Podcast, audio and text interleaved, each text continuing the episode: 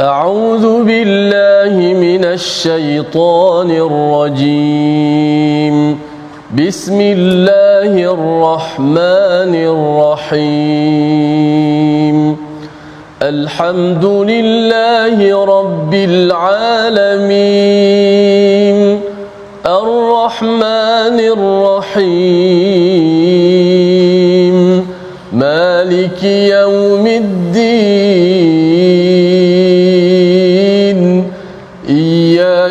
نعبد وإياك نستعين. اهدنا الصراط المستقيم.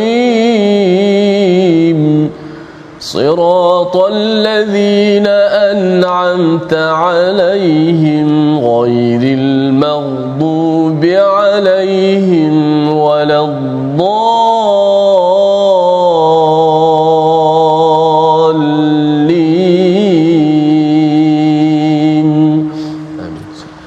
صدق الله العظيم. إن الحمد لله نحمده ونستعينه ونستغفره ونعوذ بالله من شرور أنفسنا ومن سيئات أعمالنا. من يهده الله فلا مضل له ومن يضلله فلا هادي له. أشهد أن لا إله إلا الله وحده لا شريك له وأشهد أن محمدا عبده ورسوله. رب اشرح لي صدري ويسر لي أمري واحلل عقدة من لساني يفقه قولي. Amma ba'd. Assalamualaikum warahmatullahi wabarakatuh. Apa khabar tuan-tuan dan puan-puan sekalian? Saya berdoa agar tuan-tuan dan puan-puan sentiasa berada dalam keadaan, sihat walafiat, bahagia bersama dengan keluarga dan sahabat handai.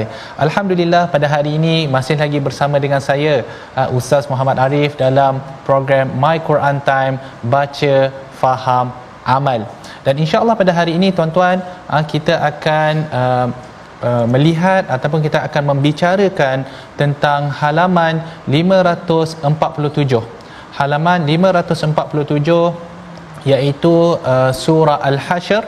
Ha uh, daripada ayat yang ke-10 sehingga ayat yang ke-16 ya jadi sebelum uh, kita pergi dengan lebih jauh ha, tidak kita lupakan kepada sahabat kita pada hari ini Ustaz Tirmizi apa khabar Ustaz? Baik Alhamdulillah Sihat? Doktor apa khabar? Alhamdulillah, Alhamdulillah. Ustaz Macam hari ini masih keadaan sihat tu saya setiap kali kalau ada raka, ada ada apa uh, sesi my Quran time kena tanya kena tanya pada qari sebenarnya sebab qari ni dia punya baca dia gunakan suara yang begitu banyaklah so suara ustaz hari ni macam mana ustaz Alhamdulillah uh, walaupun uh, kesihatan masih lagi uh, suara masih kurang sedikit tapi oh. semangat untuk al-Quran begitu tinggi. Allah. Jadi kalau ikut suara al-Quran ni doktor uh, memang uh, saya tengok bila kita baca Quran mungkin di peringkat awal tu rasa kurang sikit tapi bila makin lama dibaca dia jadi macam makin kuat, makin semangat, makin lasak suara tu. Jadi dia akan jadi jadi normal balik. Oh, subhanallah. Memang syifa lah betul yeah. ni. Allah. Alhamdulillah. Allah. Quran Allah. tu adalah satu benda yang syifa. Dia macam ni lah ustaz eh. Kalau orang berjihad di luar sana menggunakan senjata, hmm. ustaz berjihad dengan Quran menggunakan suara. Allah. Allah Allah. Terima kasih ustaz. Amin. Jadi uh, insya-Allah uh, sebelum kita pergi dengan lebih mendalam, uh, kita lihat dahulu sinopsis untuk kumpulan ayat pada hari ini. Uh, yang pertama adalah orang mukmin tidak berasa iri dan dengki sesama mereka pada ayat yang ke-10.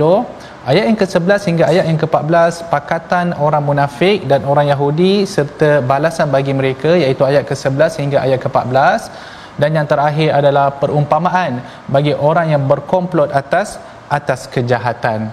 Jadi insya-Allah kita mulakan terlebih dahulu sesi tadabbur kita dengan doa Allahumma 'allimna ma yanfa'una wanfa'na bima 'allamtana wazidna ilma. Dan juga tuan-tuan jangan lupa untuk like dan share ha, kerana kebaikan itu perlu dikongsi bersama. Ya, sebelum kita pergi dengan lebih jauh, uh, saya nak mempersilakan Al-Fadhil Ustaz Tirmizi untuk membaca terlebih dahulu ayat yang ke-10 sehinggalah ayat yang ke-13. Dan saya juga mohon ataupun nak menasihatkan tuan-tuan kalau sempat untuk buka Quran dan baca bersama-sama maka itu adalah lebih baik kerana dengan setiap bacaan kita, setiap huruf yang kita baca Allah Subhanahu Wa Taala memberikan ganjaran yang besar. Falyatafaddal mashkura. Baik. Terima kasih Fadil Dr. Muhammad Arif Musa di atas pencerahan awal dan juga mukadimah sinopsis kita pada muka surat 547 pada hari ini. Dan mudah-mudahan kita dipermudahkan segala urusan insya-Allah. Jom sama-sama kita mulakan bacaan. uh, sebelum kita nak melihat isi kandungan daripada ayat 10 hingga ke 13 terlebih dahulu yang akan sama-sama kita baca bayati insyaallah أعوذ بالله من الشيطان الرجيم. بسم الله الرحمن الرحيم.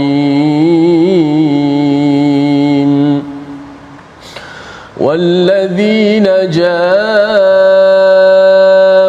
من بعدهم يقولون ربنا ربنا اغفر لنا ولإخواننا الذين سبقونا بالإيمان ولا تجعل في قلوبنا غلا ولا تجعل في قلوبنا غلا للذين آمنوا ربنا ربنا إنك رؤوف رحيم. ألم تر إلى الذين نافقوا يقولون لإخوانهم الذين كفروا من أهل الكتاب لئن أخرجتم لئن أخرجتم لنخرجن معكم ولا نطيع فيكم أحدا أبدا. وإن قتلتم لننصرنكم والله يشهد إنهم لكاذبون. لئن أخرجوا لا يخرجون معهم ولئن قتلوا لا ينصرونهم ولئن قتلوا لا ينصرونهم ولئن نصروهم ليولن الأدبار ولئن نصروهم ليولن الأدبار ثم لا ينصرون لأنتم أشد رهبة في صدورهم من الله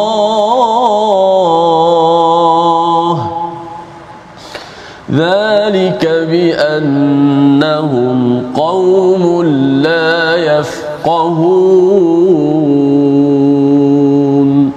صدق الله Sadaqallahul Azim. Dan orang-orang Islam yang datang kemudian daripada mereka berdoa dengan berkata, Wahai Tuhan kami, ampunkanlah dosa kami dan dosa saudara-saudara kami yang mendahului kami dalam iman. Dan janganlah engkau jadikan dalam hati kami perasaan hasad dengki dan dendam terhadap orang-orang yang beriman. Wahai Tuhan kami, sesungguhnya engkau amat melimpah belas kasihan dan rahmatmu. Tuan-tuan, ayat ini mengkhabarkan kepada kita sifat orang beriman yang sebenar. Di mana kalau kita lihat pada ayat yang ke-10, Allah Subhanahu Wa Taala menyebut tentang doa orang yang beriman.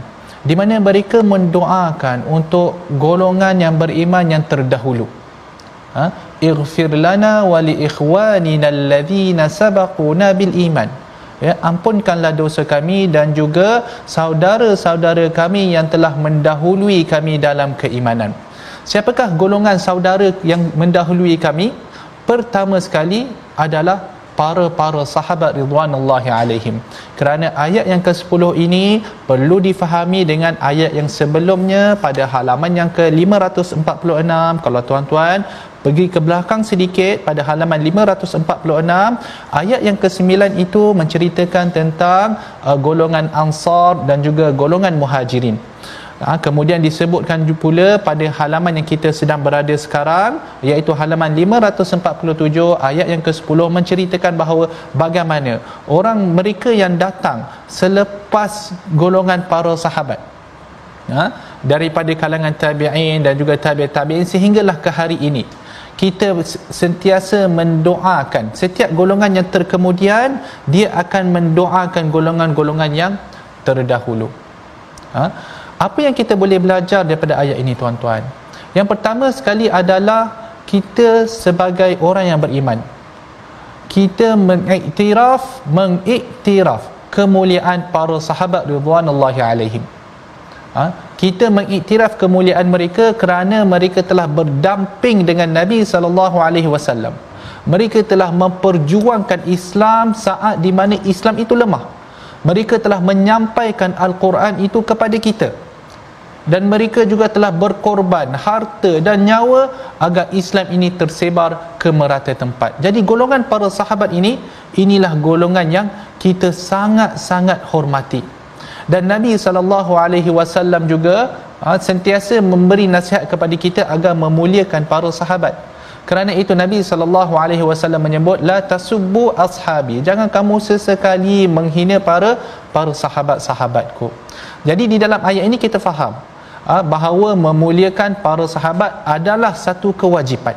Adalah satu kewajipan. Dan ia juga adalah akidah ahlu sunnah wal jamaah. Akidah ahlu sunnah wal jamaah adalah di mana kita mengiktiraf kemuliaan para sahabat kesemuanya sekali. Ha, kerana apa? Kerana kemuliaan ataupun perbuatan-perbuatan yang kita telah sebutkan sebentar tadi. Jadi kita faham yang pertama kemuliaan para sahabat. Yang kedua apa yang kita boleh faham daripada ayat ini adalah sebagai orang yang beriman tuan-tuan, kita ini perlu mendoakan antara satu sama lain. Kita perlu mendoakan antara satu sama lain. Ha, kerana bila mana kita mendoakan antara satu satu sama lain bermaksud kita menghargai ustaz ya, ya. ustaz Tirmizi dan kita sayang Ha, seolah kalau saya berdoa untuk ustaz, saya berdoa ya Allah permudahkanlah urusan ustaz Tirmizi. Apa maksudnya di situ? Maksudnya ustaz Tirmizi sentiasa bermain dalam fikiran saya dan saya menghargai dan menyayangi ustaz. Jadi bila mana kita mendoakan sahabat kita yang lain, ha, maka di situ nampak ukhuwah Islamiahnya di situ.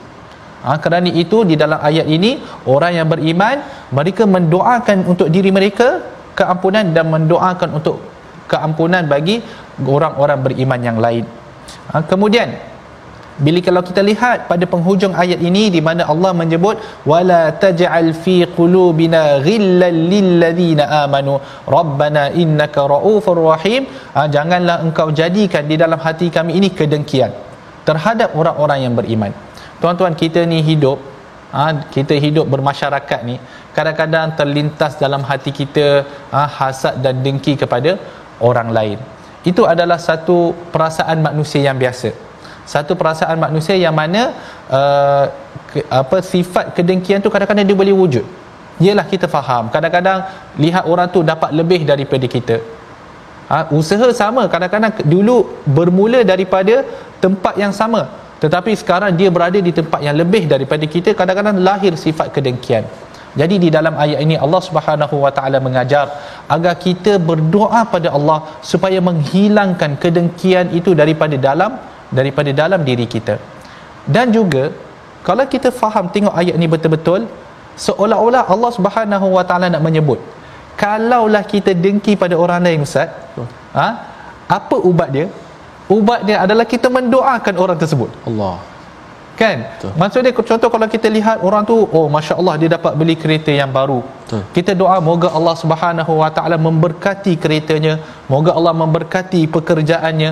Ha, contoh dia baru berkahwin moga Allah memberkati perkahwinannya.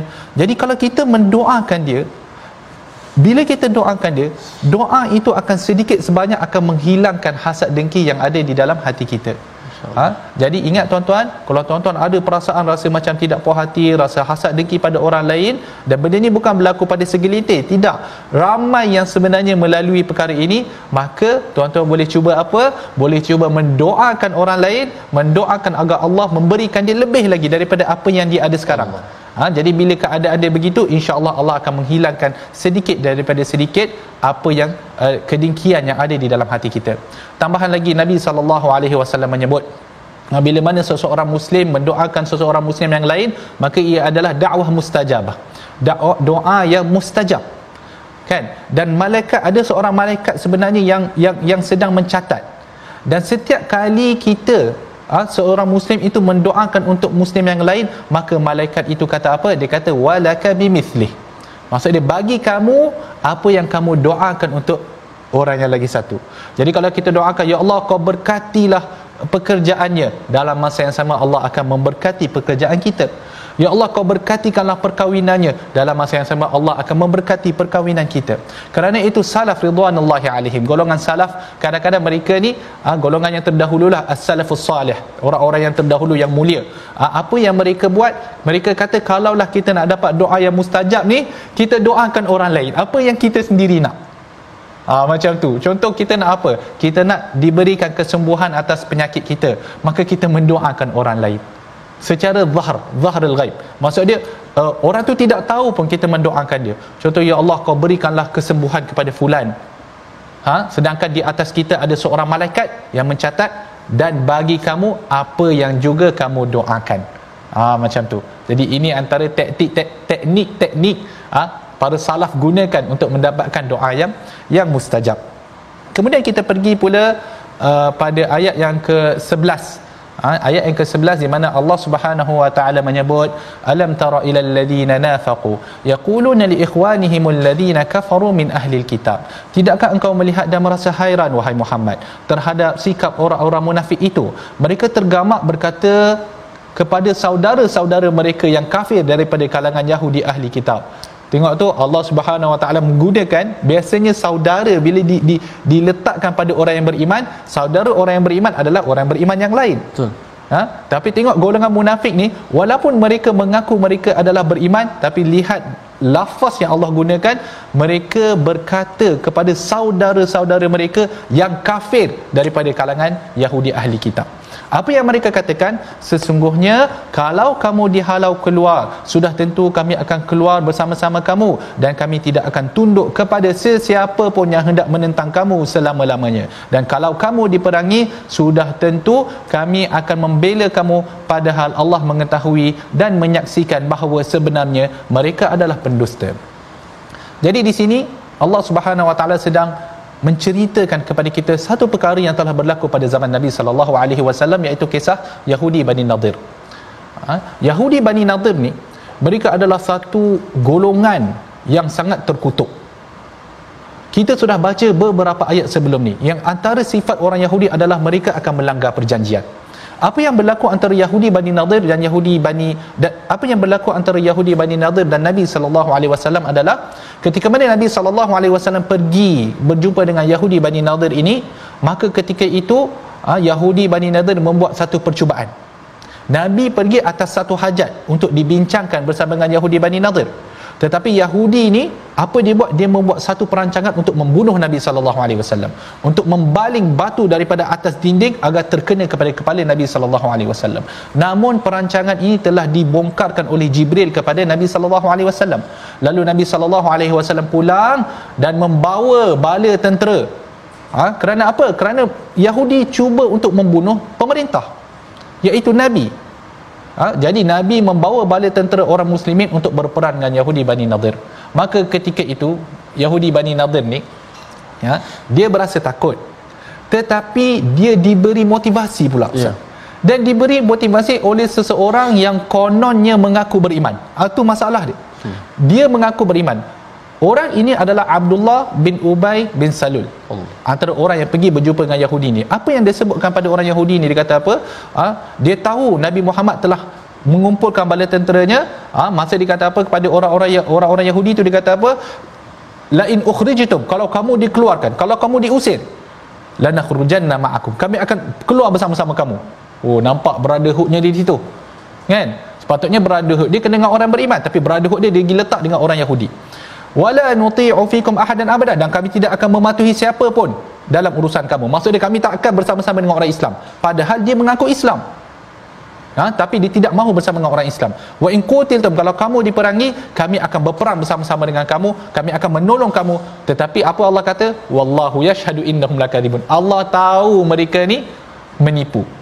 Ha? jadi jelas daripada perbuatan ini orang munafik ni sifat orang munafik ni dia akan cenderung kepada orang kafir kerana itu kita sebagai orang yang beriman tuan-tuan, kita kena mengambil teman yang rapat dengan kita daripada kalangan orang Islam. Bukan saya kata jangan uh, berkawan dengan orang kafir. Bukan begitu, tidak. Tetapi teman yang rapat perlulah diambil daripada daripada kalangan orang Islam.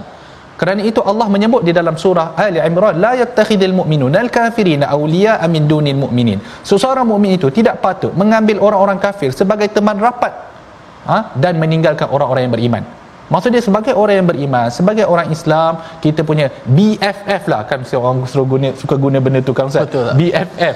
Saya pun sebenarnya best friend yang F lagi satu tu apa Ustaz? Oh, macam oh. forever. Oh, saya oh forever ya. Oh best friend forever. Ha?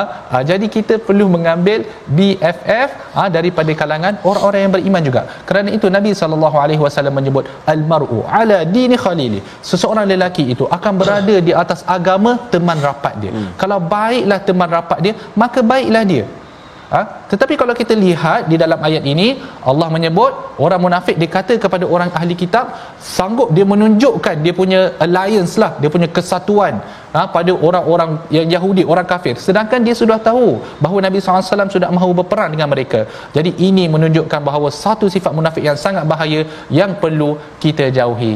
Jadi sebelum kita pergi lebih lanjut kita lihat dahulu perkataan pilihan kita pada hari ini kalau tuan-tuan lihat pada skrin boleh nampak ya perkataannya adalah zaqa zawaqa asalnya. Ya zaqa asalnya adalah zawaqa uh, iaitu bermaksud merasakan mencicipi.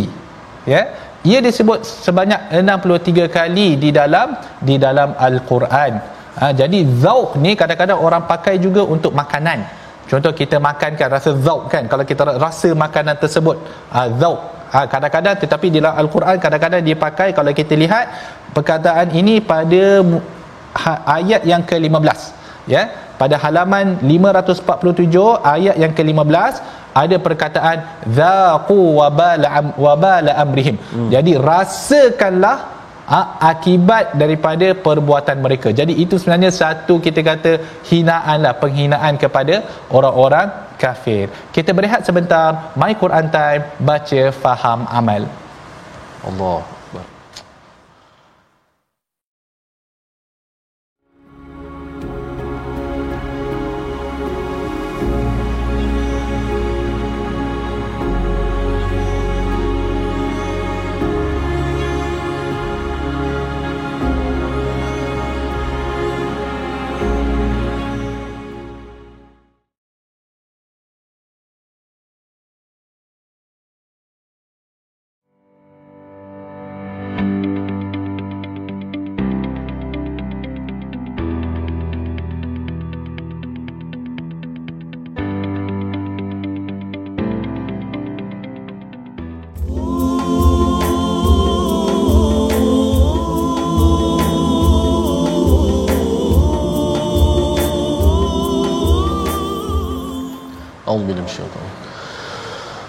والذين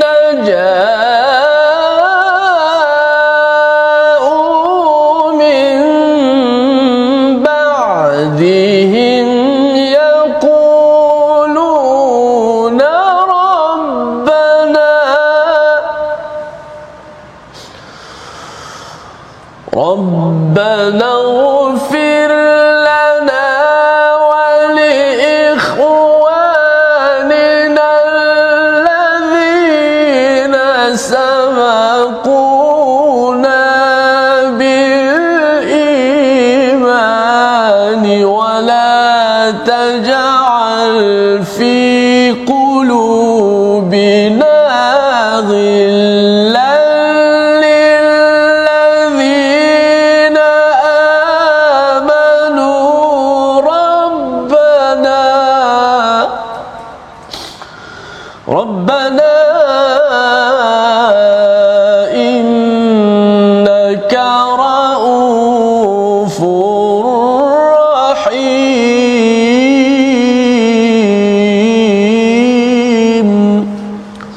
Sadaqallahul azim. Alhamdulillah Terima kasih kepada semua penonton-penonton, sahabat-sahabat yang terus setia dalam My Quran Time baca faham amal ayat ke-10 saya pasak ataupun ulang sekali lagi daripada ayat pertama muka surat 547 yang telah dicerahkan ditadabbur uh, oleh Fadil Ustaz uh, Dr. Muhammad Arif Musa Rabbana ighfir lana wa li ikhwanina alladhina sabaquna bil iman juga doa-doa yang daripada al-Quran yeah. yang sangat cantik untuk kita amalkan cuma jangan bila nampak rabbana aja uh, terus kita amalkan dalam doa betul, kita betul. ada juga rabbana bukanlah doa yang boleh kita amalkan daripada perkataan-perkataan uh, orang-orang yang tidak sepatutnya lah ya. Betul. Dia sini boleh tanda dalam mushaf oh ini doa bagus untuk diamalkan. Baik sahabat-sahabat, sebelum kita nak teruskan doktor, kita mengaji sikit tajwid. Terlihat dalam slide uh, kita pada kali ini. La tuqatilunakum jami'an illa fi quram muhassanatin aw min wara'i judur. Ha dari sudut bunyinya pun jarang kita temui. Walaupun dah sur, sur, kita dah baca Quran daripada awal sampai muka surat 547 ini ini salah satu ayat yang mungkin ada perkataan-perkataan yang mungkin bila digabungkan jarang dilantunkan.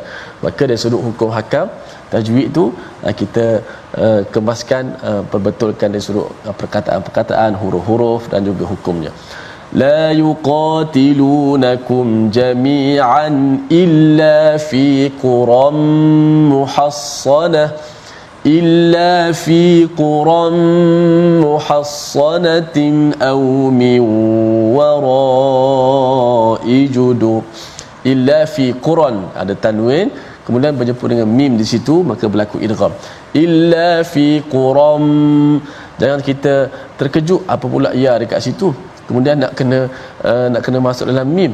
Menyebabkan ada yang baca qura ada dia terpengaruh dengan ya dia lupa nak masuk dalam mim. Jadi mim tu dah ada sabdu di situ. Maka kembali kepada kaedah yang kaedah yang kita dah belajar tanwin berjumpa dengan mim maka berlaku idgham. Suara tanwin tu dimasukkan ke dalam mim yang selepas itu kemudian au min wara'i judur. Ha, di hujung tu. Au min wara'i judur. Nun bertemu dengan waw berlaku sekali lagi. Idgham idgham ma'al gunnah au min wara'i judur. Di hujung tu wara dipanjangkan. Kemudian di di di di, di wakaf diberhenti pada kalimah judur. Huruf ra yang kita matikan uh, sebelumnya berbaris di hadapan judur uh, ra itu juga hukumnya dibaca dengan dibaca dengan tebal wallahu alam satu Okay, terima kasih Ustaz Tirmizi atas penjelasan yang baik dalam tajwid, dalam ilmu tajwid. Moga tuan-tuan boleh amalkan dan praktis di rumah. Saya tertarik tadi sebenarnya dengan Ustaz uh, kata tadi bukan semua Rabbana dalam Quran ni yang sebenarnya kita boleh bawa untuk kita baca doa. Saya terus teringat kepada satu Rabbana lah. Ha, tetapi Rabbana ni kita biasa dengar iaitu yeah. yang di dalam surah As-Sajdah. Ya yeah, ya. Yeah. Ha, kan biasa orang dengar surah Sajdah ada satu ayat walau tara idil mujrimuna nakisu ru'usihim 'inda rabbihim Rabbana absarna wa sami'na farji'na na'mal salihah. Ah ha, yang ni tuan-tuan jangan bawa dalam solat lah. Tak jadi ya kerana apa? Kerana ayat ini dia merujuk kepada ahli neraka. Yang mana mereka nampak bila dah nampak azab mereka kata ya Allah kami dah nampak dah azab ni kami dah dengar. Maka sekarang kembalilah kami kembalikanlah kami ke dunia. Sekarang kami adalah orang yang beriman. Ah yang tu jadi tak kena yang tu ustaz. Tak kena. Itu adalah orang kata laungan. Yeah. bukan doa pun kira laungan daripada orang ahli neraka. Jadi kita yang beriman kita ambillah doa-doa yang lain dah dengan makna yang lebih baik. Jadi kalau tuan-tuan nak ambil doa daripada Quran pun buka dululah terjemahan dia ataupun tanya para asatiza ustaz doa mana yang yang ter, yang yang boleh saya ambil? Dan tidak nafi dinafikan doa yang warid di dalam al-Quran dan sunnah Allah. maka itulah doa yang terbaik. yang terbaik. Jadi kita kembali pada uh, uh, apa nama ni? Ayat yang ke uh, 12 ya. Ayat yang ke-12 jadi insyaallah tapi sebelum kita nak menceritakan tentang ayat yang ke-12 saya kena serahkan balik pada ustaz oh. lah. Aa, ah, nak mohon ustaz baca terlebih dahulu ya ustaz. Ya. Aa, ah, daripada ayat yang ke-14 sehingga ayat yang ke-16. Falyatafadhal mashkura baik alhamdulillah terima kasih doktor. Uh, yang sentiasa memberi pencerahan uh, yang apa nama ni uh, begitu uh, mantap uh, kepada kita semua. Untuk sama-sama kita dapat berinteraksi uh, dengan al-Quran sebenarnya insya-Allah Baiklah kita nak baca lagi tiga ayat ayat 14 hingga ayat yang ke-16 daripada surah Al-Hashr. أعوذ بالله من الشيطان الرجيم لا يقاتلونكم جميعا إلا في قرى محصنة أو من وراء جدر. بأسهم بينهم شديد تحسبهم جميعا وقلوبهم شتى. ذلك بأنهم قوم لا يعقلون. كمثل الذين من قبلهم قريبا ذاقوا وبال أمرهم ولهم عذاب أليم. كمثل الشيطان إذ قال للإنسان اكفر فلما كفر فلما كفر قال إني بريء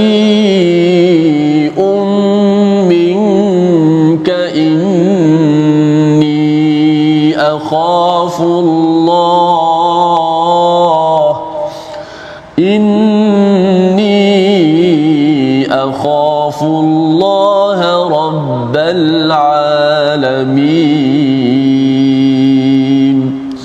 Sadaqallahul Azim orang-orang Yahudi dan orang-orang munafik dengan keadaan bersatu padu sekalipun tidak berani memerangi kamu melainkan di kampung-kampung yang berbenteng kukuh atau dari sebalik tembok.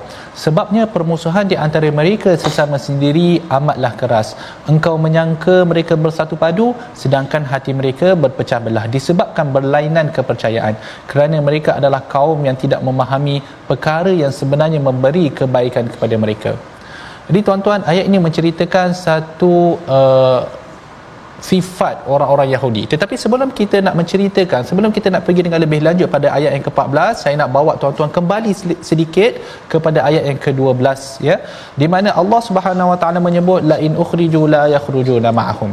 Kalau tadi disebutkan orang munafik menjanjikan kepada orang-orang Yahudi bahawa kalau kamu diusir, kami akan kami akan bersama-sama kamu. Kalau kamu ditentang, kami akan berperang bersama-sama kamu menentang orang Islam. Orang munafik ni ya, ni perkataan orang munafik, tetapi Allah menyebut la in ukhriju la yakhrujuna ma'hum. Kalaulah orang Yahudi itu dihalau keluar nescaya orang munafik itu tidak akan keluar bersama-sama. Wala in qutilu la yansurunhum kalaulah orang Yahudi itu diperangi nescaya orang-orang orang-orang munafik itu tidak akan keluar membantu mereka. Wala in nasaruhum. Dan kalaupun mereka keluar contoh kalaulah mereka berkeinginan nak bantu la yuwallunnal adbar. Sebaik saja mereka nampak tentera umat Islam mereka akan lari bertempiaran lariah jauh ya? Thumma la yunsarun. Kemudian mereka tidak akan ditolong. Jadi ini Allah Subhanahu Wa Taala membongkarkan kalam orang munafik pada orang Yahudi. Ya? Jadi sebelum ia berlaku Allah dah bongkarkan terlebih dahulu. Allah dah bongkarkan iaitu segala apa yang kamu cakap wahai orang munafik kepada orang Yahudi semua penipu belaka.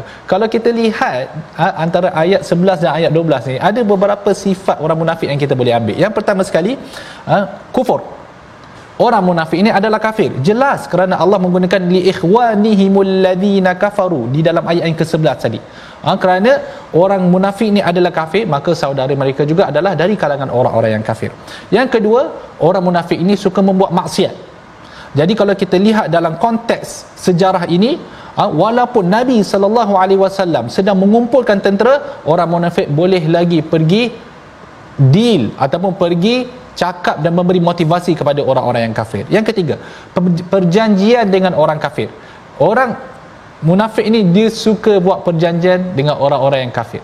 Yang keempat, ha, langgar perjanjian. Dah buat perjanjian pun mereka akan melanggar perjanjian tersebut. Pelik eh sifat orang munafik ini. Yang kelima, orang munafik ini adalah penakut. Yang keenam, orang munafik ini sayangkan sangat dengan kehidupan. Yang ketujuh, mereka adalah penipu dan ini antara sifat-sifat munafik yang naudzubillah kita minta jauh daripada sifat-sifat ini. Janganlah tuan-tuan ada sifat-sifat yang begini. Kemudian Allah Subhanahu wa taala menyebut pada ayat yang ke-13 la antum ashaddu rahbatan fi sudurihim minallah. Sesungguhnya kamu lebih ditakuti di dalam hati mereka berbanding Allah Subhanahu wa taala. Bermaksud orang Yahudi dan juga orang munafik mereka takut sebenarnya kepada orang Islam. Kan? Walaupun mereka menzahirkan permusuhan tetapi sebenarnya dalam hati mereka mereka sangat-sangat takut. Zalika bi annahum qaumul la yafqahun. Demikian kerana mereka kaum yang tidak kaum yang tidak mengerti. Mungkin keluar satu soalan daripada tuan-tuan. Kita kalau lihat pada zaman sekarang umat Islam dizalimi dan diseksa di banyak tempat termasuk di bumi Palestin. Kan? Mungkin tuan-tuan lihat ayat yang ke-13 ni macam tak berapa nak kena pula. Sebab orang Yahudi ustaz macam yang kita tahu di bumi Palestin tu ikut apa yang dia nak buat dia buat. Kan? Soalan yang patut sebenarnya kita tanya kenapa boleh jadi macam tu? Kan? Apa yang dimaksudkan dalam ayat yang ke-13 ni? La antum ashaddu rahbatan fi sudurihim minallah. Kamu ditakuti kamu lebih ditakuti oleh mereka berbanding Allah. Siapa yang di, apa yang dimaksudkan dengan kamu itu orang munafik dan orang Yahudi mereka takut kepada orang yang beriman yang benar-benar beriman. Itu dia ustaz. Ya. Maksud dia kalaulah kita ni kita beriman kepada Allah Subhanahu Wa Taala kemudian kita mengamalkan ajaran-ajaran Islam ya. kita mengamalkan jihad yang telah diwajibkan oleh Allah Subhanahu Wa Taala maka kita boleh orang kata apa projek kita akan mengeluarkan satu aura yang ditakuti oleh semua orang semua orang kafir. Tetapi sayang sekali kita sekarang umat Islam secara umum kita berada di tahap yang lemah. Ramai di kalangan kita sebenarnya yang tidak yang tidak betul-betul pegang kepada ajaran Islam. Ramai di kalangan kita yang sebenarnya ha, terkena penyakit yang disebutkan oleh Nabi sallallahu alaihi wasallam iaitu al-wahn hmm. ha hubbud dunya wa karahiyatil maut. Allah. kita cintakan kepada dunia ha, dan kemudian kita takut kepada kematian dan saya bukan kata diri saya tidak terkena sekali. Ya. kemungkinan ustaz ada juga di dalam hati kita. Betul. dan kita mohon pada Allah. Allah Subhanahu Wa Taala akan membersihkan diri kita daripada penyakit-penyakit tersebut. Kerana itulah kita tidak ditakuti. Allah. kerana itu kita tidak ditakuti oleh mana-mana pihak. Sekarang umat Islam sekarang dimakan daripada kiri dan kanan. Allah. Kan? Macam lauk ah macam lauk. Memang kita ni macam lauk dah ustaz. Ya. ha, kalau kita ingat lagi negara Amerika kalau nak serang Iraq kan tak payah nak fikir panjang Allah. serang je. Allah. Kan? Nak serang Afghanistan tak payah nak fikir panjang serang je kan dan itu yang berlaku kepada umat Islam. Kerana apa? Kerana kita jauh daripada agama Allah Subhanahu Wa Taala. Jadi tuan-tuan kita perlu kembali kepada agama Allah. Kalau kita nak jadi balik kita nak gemilang seperti mana gemilangnya umat-umat Islam yang terdahulu maka tidak ada jalan yang lain melainkan kita menghayati ajaran Allah Subhanahu Wa Taala mendekatkan diri kita kepada Al-Quran dan beramal dengan panduan-panduan yang disampaikan oleh Al-Quran. Kemudian Allah menyambung la yuqatilunakum jami'an illa fi quram muhassanatin aw mi wara'i judur. Orang-orang Yahudi itu tidak akan memerangi memerangi kamu kecuali dalam perkampungan. Ataupun disebutkan sini di dalam kampung-kampung yang berbenteng kukuh ataupun dari belakang dinding. Subhanallah. Ayat ni kan disebut 1400 tahun yang lepas. Allah. dan kalau kita lihat dalam bumi Palestin pada pada masa sekarang ustaz ha, orang Yahudi selepas mana dia mendapat tanah yang dirampas secara haram itu apa yang dia buat? Dia angkat dinding betul tak ustaz ya. dia angkat tembok yang begitu tinggi yang memisahkan antara antara umat Islam dan juga orang penduduk penduduk negara Israel yang haram. Jadi boleh nampak di situ dan amalan itu telah dibuat zaman berzaman. Itu yang disebutkan. Au mi wara'i judur. Ha, mereka akan perang dengan kamu daripada sebalik dinding-dinding. Ha? ha? jadi sebab tu kalau kita lihat tentera Israel sekarang menghantar banyak menghantar tu apa nama uh, kapal terbang drone. Dia hantar drone bomkan sana dan sini. Ha, dia takut nak masuk dalam bumi Palestin secara bawa senjata. Kerana apa? Adanya tentera-tentera Islam yang menanti. Ha, jadi disebutkan ba'suhum bainahum syadid. Pertentangan di antara mereka sangat hebat. Apa yang dimaksudkan dengan ayat ini? Maksud dia sebenarnya orang-orang kafir ataupun orang-orang Yahudi kalau kita merujuk kepada konteks ayat orang-orang Yahudi itu sebenarnya di kalangan mereka pun mereka tak ada sepakat mana pun. Mereka tak sepakat mana. Kalau kita kata mereka nampak seolah-olah kuat dalam antara komuniti mereka itu mereka sebenarnya bergaduh sama dan sendiri. Ha, kerana mereka tidak mengiktiraf antara satu dan sendiri, satu sama lain. Ha, yang ni gaduh dengan yang ni yang ni gaduh dengan yang ni ha, itu masalah orang orang-orang kafir. Tahsabuhum jami'a wa qulubuhum syatta. Kamu menyangka mereka bersatu padahal sebenarnya hati mereka berpecah belah. Dzalika bi annahum qaumun la ya'qilun. Kerana demikian itu mereka adalah kaum yang tidak yang tidak berfikir. Kemudian Allah Subhanahu wa taala sambung pada ayat yang ke-15 di mana Allah menyebut kamathalil ladina min qablihim qariba. Ha, keadaan kaum Yahudi itu samalah seperti orang suku samalah seperti mereka yang terdahulu. Ha? Dhaqu wabala amrihim. Ha, yang telah merasai akibat buruk. Keadaan kaum Yahudi itu sama seperti orang-orang suku Yahudi yang terdahulu sedikit daripada mereka. Yang telah merasai akibat buruk diusir dengan sebab bawaan kufur mereka dan mereka pula bakal beroleh azab yang tidak terperi sakitnya pada hari akhirat kelak. Allah menyebut tentang Yahudi Bani Nadir ni, mereka akan menimpa mereka akan ditimpakan dengan apa yang telah tertimpa pada Yahudi yang sebelumnya. Iaitu Yahudi Bani Qainuqa telah dihalau oleh Nabi sallallahu alaihi wasallam maka begitu juga akan berlaku kepada Yahudi Bani Nadir. Dan ada juga para ulama kata apa yang akan berlaku pada Yahudi Bani Nadir sama apa yang berlaku kepada orang kafir. Ha, seperti mana yang berlaku di dalam peperangan Badar. Dzaqu wabal amrihim. Ha, maksud dia sebab sebab mereka ni kufur kepada Allah Subhanahu wa taala. Mereka mengkhianati Nabi Muhammad sallallahu alaihi wasallam. Maka apa yang mereka akan dapat? Balasan di atas dunia ha, penghinaan di atas dunia di mana Nabi sallallahu alaihi wasallam menghalau mereka dan juga mereka akan mendapat azabun alim. Mereka akan mendapat azab yang pedih. Kemudian Allah Allah menyamakan satu lagi perkara iaitu kamathali syaitan id qala lil insani kfur falamma kafara qala inni bari'um minka inni akhafu Allah rabbal alamin. Pujukan kaum Yahudi itu samalah seperti pujukan syaitan yang mana ketika ia berkata kepada manusia berlaku kufurlah engkau. Setelah orang itu berlaku kufur berkatalah syaitan itu kepadanya sesungguhnya aku melepaskan diri daripadamu kerana sebenarnya aku takut kepada Allah Tuhan yang menguasai seluruh alam. Apa maksud dia? Kalau kita lihat pada ayat yang ke-11 orang-orang munafik dia memberi motivasi. Kan? Dia boleh cakap pada orang-orang kafir dia kata tak apa kita perang sama-sama kan? Kamu lengkap kamu lengkapkan ke, kelengkapan peperangan kamu kami pun akan bersedia bersama-sama. Kan? Tetapi bila mana bila mana Rasulullah sallallahu alaihi wasallam telah sampai kat mana batang hidung orang munafik tu? Mana? Lari habis tak ada tak datang. Mereka baru sahaja berjanji kemudian mereka melanggar perjanjian mereka dengan orang-orang Yahudi. Allah. maksud dia pendek kata kalau dalam bahasa mudah orang Yahudi kena game lah dengan orang munafik. Kan? Dia kena game kat situ. Kan? Jadi sebab itu Allah Subhanahu Wa Taala menyamakan pujukan itu iaitu motivasi yang diberikan oleh orang-orang orang munafik itu disamakan dengan pujukan syaitan. Di mana syaitan ni kalau dalam kehidupan kita syaitan duduk apa? Duduk menghasut menghasut. Buatlah macam ni buatlah macam ni buatlah macam ni. Semua benda yang menyalahi perintah Allah Subhanahu Wa Taala. Kadang-kadang syaitan cuba justify dia bagi kita alasan yang kukuh. Kamu perlu buat macam ni. Kerana apa? Kerana sekian sekian sekian sekian jadi kadang-kadang pelaku maksiat ni dia rasa macam dia dibimbing dia rasa macam dia di, di, diberikan satu tolakan yang kuat daripada belakang. Dia rasa macam dia betul. Jadi dia akan cuba buat macam-macam. Dan akhir sekali bila hari akhirat apa yang berlaku? Syaitan kata apa? Aku tak suruh pun. Ha? aku berlepas diri daripada apa yang kamu lakukan.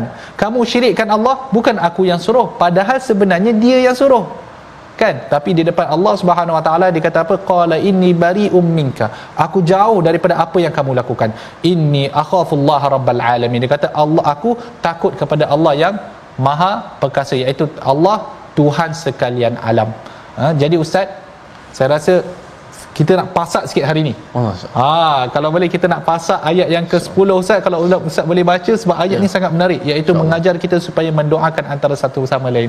Silakan Ustaz. Baik. أعوذ بالله من الشيطان الرجيم.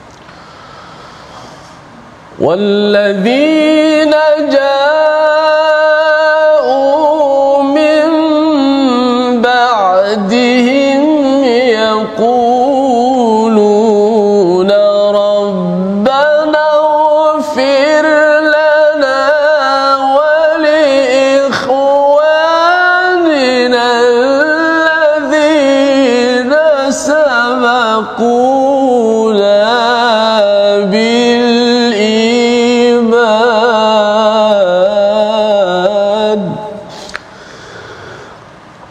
ولا تجعل في قلوبنا غلا للذين